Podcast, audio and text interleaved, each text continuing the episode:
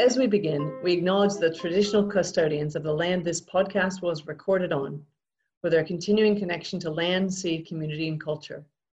We pay our respects to their elders past, present, and emerging.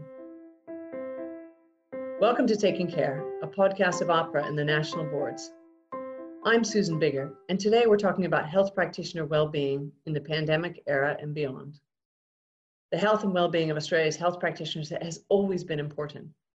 But in recent months, since the onset of the COVID-19 pandemic, the pressure on health practitioners has increased in different ways. So today's discussion on kindness and practitioner well-being is very salient. In today's episode, we hear from three health practitioners, all advocates for or experts in health practitioner well-being. Our guests today are Margie Stutchberry, Dr. Jane Munro, and Dr. Kim Jenkins. I'm Margie, and I'm a late career clinical psychologist. I'm heavily involved in the training and supervision of mental health clinicians, and I'm also currently a part of a working party developing resources to support the emotional well-being of healthcare workers. My name's Jane Munro, and I at the work at the Children's Hospital in Melbourne. I'm head of rheumatology there, and I've been really interested for a long time in uh, clinician well-being, but particularly in the past couple of years, I've been very involved. Uh, in particular, in gathering people and building networks amongst all different types of people that are interested in really looking at how we can transform our healthcare system and this really culminated uh, late last year in Victoria in trying to build a, a network. Uh, and that was going to really hopefully springboard at the start of 2020. And then with COVID, it has launched a network nationally called Pandemic Kindness, which we might get to talk a bit more about. I'm Kim Jenkins and I'm a psychiatrist. I am the immediate past president of the College of Psychiatrists and I'm now chair of the Council of the Presidents of Medical Colleges. But my interest in physician well-being and doctors' health probably really goes back to medical student days when I was involved in a counselling service for, for medical students and stressed out um, health practitioners in those days. Let's start with you, Kim. Why is this so important now? Oh, I think there's many factors about that, but probably the, the easiest one to say is that you know we've never needed our healthcare practitioners to be in good health more than at this at this time. And in addition to the usual stresses that we all feel as healthcare practitioners there's a whole load of n- new stresses that people are dealing with as well. Many people in the healthcare professions are already feeling pretty overloaded and this additional stress we've got to make sure that it just doesn't sort of tip people over the edge and create more problems for people. Jane, I wonder if you can talk about some of the, the different ways that the pandemic may be impacting on people that you've seen. For me, seeing it through a, a range of different lenses, um, both as a clinician and as a um, healthcare leader in the hospital. Um, in paediatrics, you know, we were expecting because we had that lead in in Australia, we could see that anticipation, having seen that come from China for many, you know, several months and that spread throughout Asia and then into Europe. It's given us a real advantage in our preparation, but it has um, given a heightened anxiety and a long lead in time. And then, of course, there was a, a long period of time for um, particularly hospitals where, or healthcare settings where people were preparing and in particular a number of weeks where we weren't sure how that was going to play out in Australia, uh, where was there going to be a tsunami of cases or not? Uh, and people were really using that word and a lot of words around um, war and battle, where people were very scared about their own health. They were worried for their patients, uh, they were worried for their family members the impact for a lot of people in their home and professional lives has been really huge. And depending on people's um, reserves and where they were at and how they were supported in their workplace, that really had a huge impact. That's a lot of potential stress, Jane. And uh, are you, uh, Margie, are you feeling that too? Nothing like the kind of frontline concerns that Jane's describing, but um, still very um, you know, raised level of anxiety generally. And I also think that for some of the younger new career clinicians, it's been very difficult to deal with people's sort of more or less global anxiety um, and how to assist people with that. That's been quite a challenge as well. Kim, what other consequences have you seen? For example, you work with many students and junior doctors. Um, exams of professional exams have been cancelled. People can't pass through the hurdles that they would normally do in their training trajectory. And there's been, as well as all the anxieties around COVID, there's been anxieties around their own careers and what it means. And if people have been redeployed to a different um, specialty or a different job from the, the rotation they were expecting to be doing then, you know, the question is, well, what does this mean about my graduation date? Do I finish on time? Um, and what does it mean to somebody who has spent, you know, three, four years studying for an exam and then suddenly that exam doesn't happen? And it's not just work or study issues, is it? With homeschooling kids and juggling the new factors at work and doing everything in a different way or an unforeseen way. The other one I was going to mention here that we're beginning to see, and that's something I think which is a sort of like um, survivor guilt in a way, in that because in Australia the pandemic hasn't panned out as it has in, say, New York or in London, we've been expecting things to be as bad as they were overseas. But we're dealing with a different sort of anxiety a, and adjusting to, well, what are we, why are we still feeling stressed? How can we still be anxious when we haven't got it as bad as, as it is in other places? Yes, and it's almost as though they feel that they're not entitled to feel mm. as bad as they do when they see such greater suffering in some other contexts. And I think that also happens between professions. Mm. So, for example, you know, sitting here as a mental health clinician, knowing that Jane and her colleagues are at the front line, it, you know, you can feel sort of it's quite difficult to complain about things like a drop in income or, mm. you know, having to do telehealth. Jane? I do think, though, what has been remarkable, and in fact, it was noted by um, some of the um, psychiatrists that were looking at some of the information coming out of Wuhan and some of the cities in mm. China, was uh, I, I can see it here is the positive mental health effects, and, in fact, the sense of community and collaboration Mm. So, you know, I think that there has been some some positive aspects around um, the community uh, across healthcare working together, uh, including working with within the whole of, for example, the, ho- the hospital system, but also within the um, bureaucracy of the government, um, the collaboration of building across um, the country and working together. But internationally, I'm on a number of WhatsApp groups that are across the global and the sharing of information even you know overnight last night of people sending information across multiple countries about reports of, of it, is there this truth to this children having any of these inflammatory responses and clarifying it and sending updated information so that we can send that information around Australia and get clarity.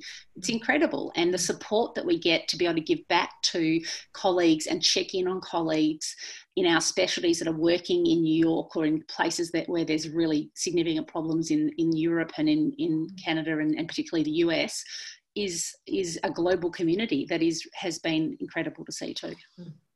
And that's that's fantastic, Margie here. And I just want to say also that there's been some suggestion that Australia may actually be doing quite well in that particular area in the sense of community response and the banding together and I wondered whether that is uh, uh, partly due to the fact that this has come on the heel of a very, very significant um, trauma around the catastrophic bushfires, yeah. that we immediately appreciate and understand the need for community engagement and connection. We were primed in a way. Hmm. So maybe one trauma has prepared us for another.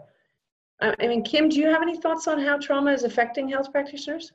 people may have more direct exposure to traumatic events and may have you know discrete um, quite well defined experiences of a trauma that does um, get better and you can deal with with um, debriefing or connecting with colleagues some of the things we've been talking about but other things that happen to us as healthcare practitioners are that we carry a lot of other people's distress. And it's not just the direct stress upon us, what we see ourselves.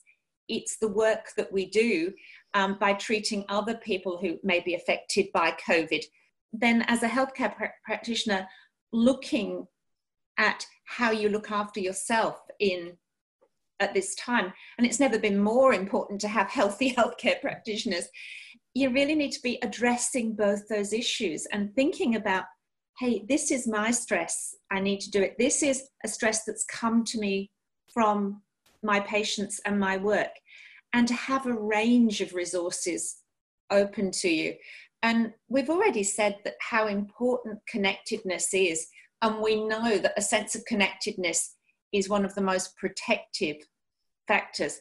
Unfortunately, um, a lot of us in medicine and allied health and nursing and things are quite sort of doy, doing things sort of people that like to be practical and everything. Mm. And we like to have solutions and answers to, to problems. But at this time of COVID, it's a time of great uncertainty and we don't know what's going to pan out. We don't know what it's going to look like. And therefore, we don't have the answers that usually make us feel safe and secure. And Margie, what about from a psychologist's perspective?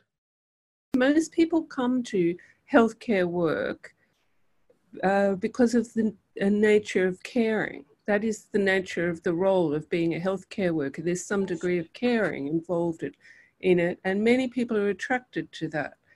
And that while that's a wonderful thing, it is also something that can become a liability in some ways too. When um, when you're not able to resolve the problems, as Kim pointed out, that when we're facing something as catastrophic as this, it's not fixable in many ways, and so there are challenges to being in that role of caring that are um, perhaps a little bit more impactful on the carers, the healthcare workers.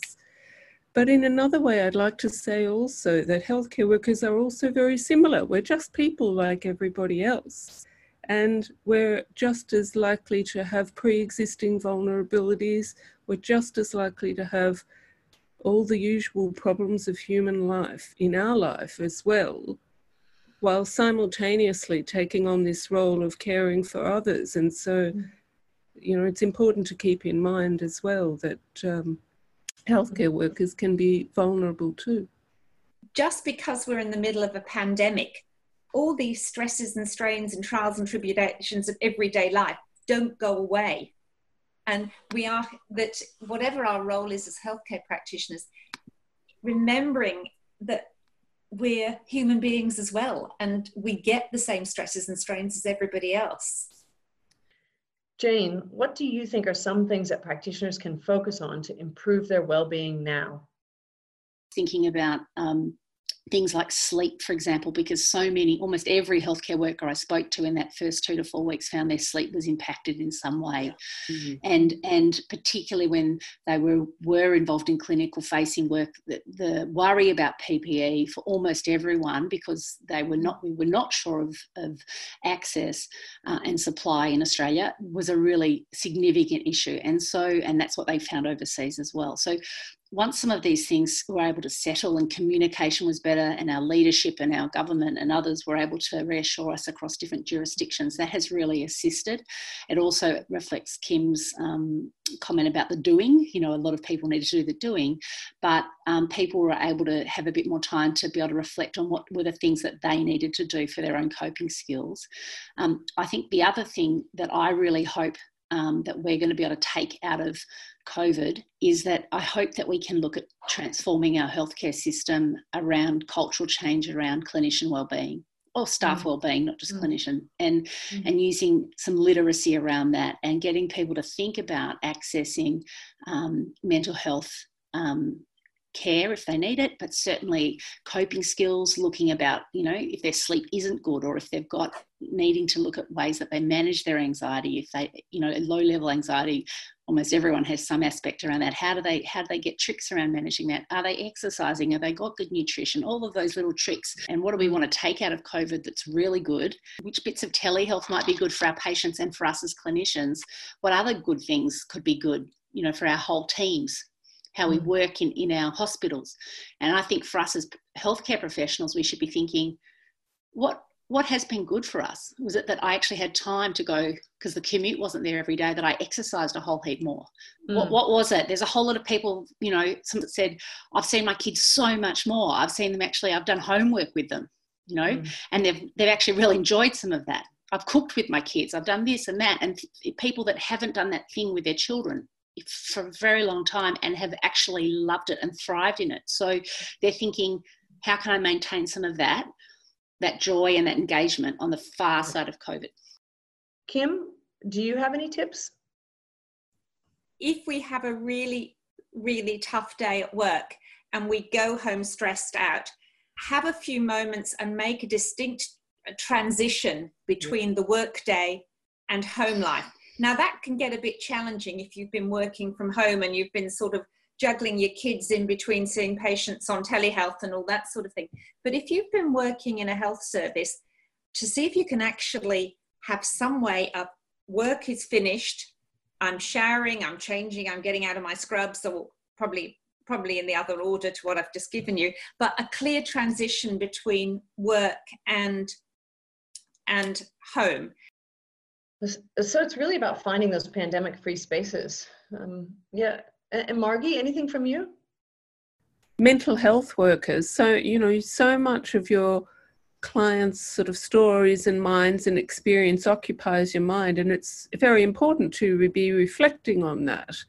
But at some point, you need to have a way of turning that off at the end of the day. And what Kim's pointing out is so important to actually draw a line that compartmentalizes home and work. Very hard to do at the moment when we're Zooming in our bedrooms or living areas, but just a mm. simple thing like going for a walk after work or mm.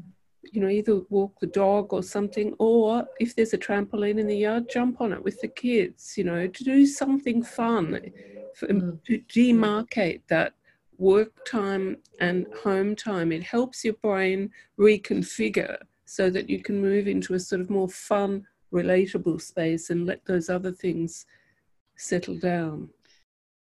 Jane, how do you see the new ways of working impacting on your colleagues? For um, a, a reasonably large group of people, the isolation aspect away from their team and their, yeah. the way that they're working is really difficult. So um, there's a number of people that are thriving being able to work partially from home or at home and, and, and zooming in or a little bit in their clinic or in the hospital. But there is clearly um, a reasonably large group of people that are really struggling with that.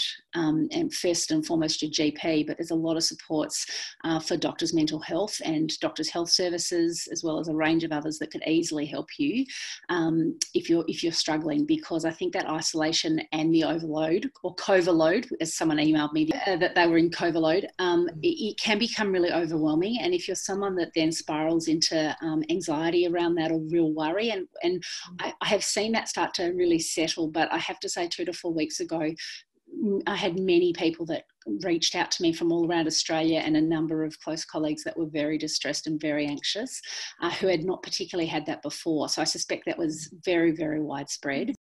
And Kim, what about peer support? Beauty about peer support is it's a preclinical intervention. It's, it's acting in almost in a preventative way of joining with others, connecting with others, sharing experiences. Um, and for some people, that might be what they need. They might need the reassurance that how stressed I'm feeling. Well, that's everybody else is feeling this stressed, and my colleague here got through it this way. Maybe I'll try what they're doing.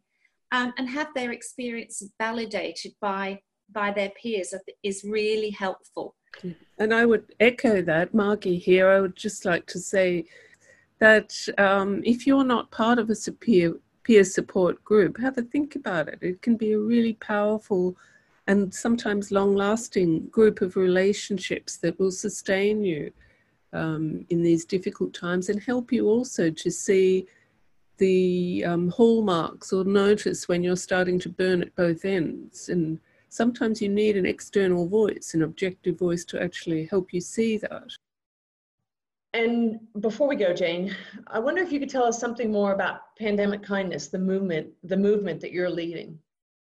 We've set, we've set up a national initiative uh, on uh, workforce wellbeing called Pandemic Kindness Movement, and it's just being launched uh, in the last week of April, which is really exciting. And it came about only four weeks before that as an idea about how we might be able to work together uh, throughout the COVID pandemic, and it's spread across uh, four states and one territory now. Uh, it's being led out of the Agency for Clinical Innovation in New South Wales, and it's really been amazing getting together about 50 different people throughout Australia with expertise in uh, clinician wellbeing.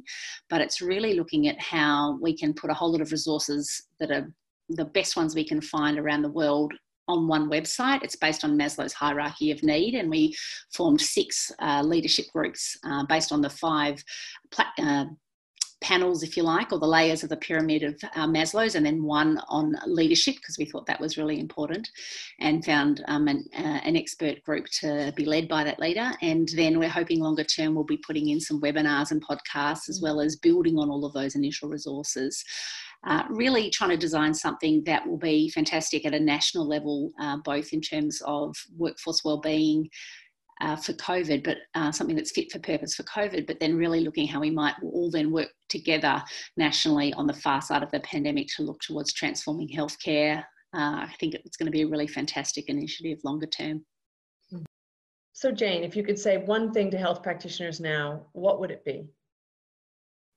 Be kind to yourself, uh, listen to what's going on for yourself, and uh, stay safe and look after each other.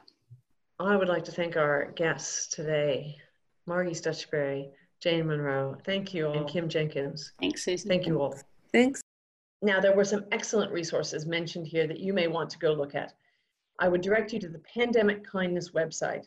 The easiest way to find that is to search for Pandemic Kindness. It takes you to the Facebook page or go to the Agency for Clinical Innov Innovations website. That's the Agency for Clinical Innovations website where all of these resources are hosted. I really recommend you have a look. If you have any feedback or questions about this podcast, please email communications at ahpra.gov.au. To hear more of our podcast, please subscribe to Taking Care wherever you get your podcasts, or just search for Taking Care on the AHPRA website. Thanks for listening.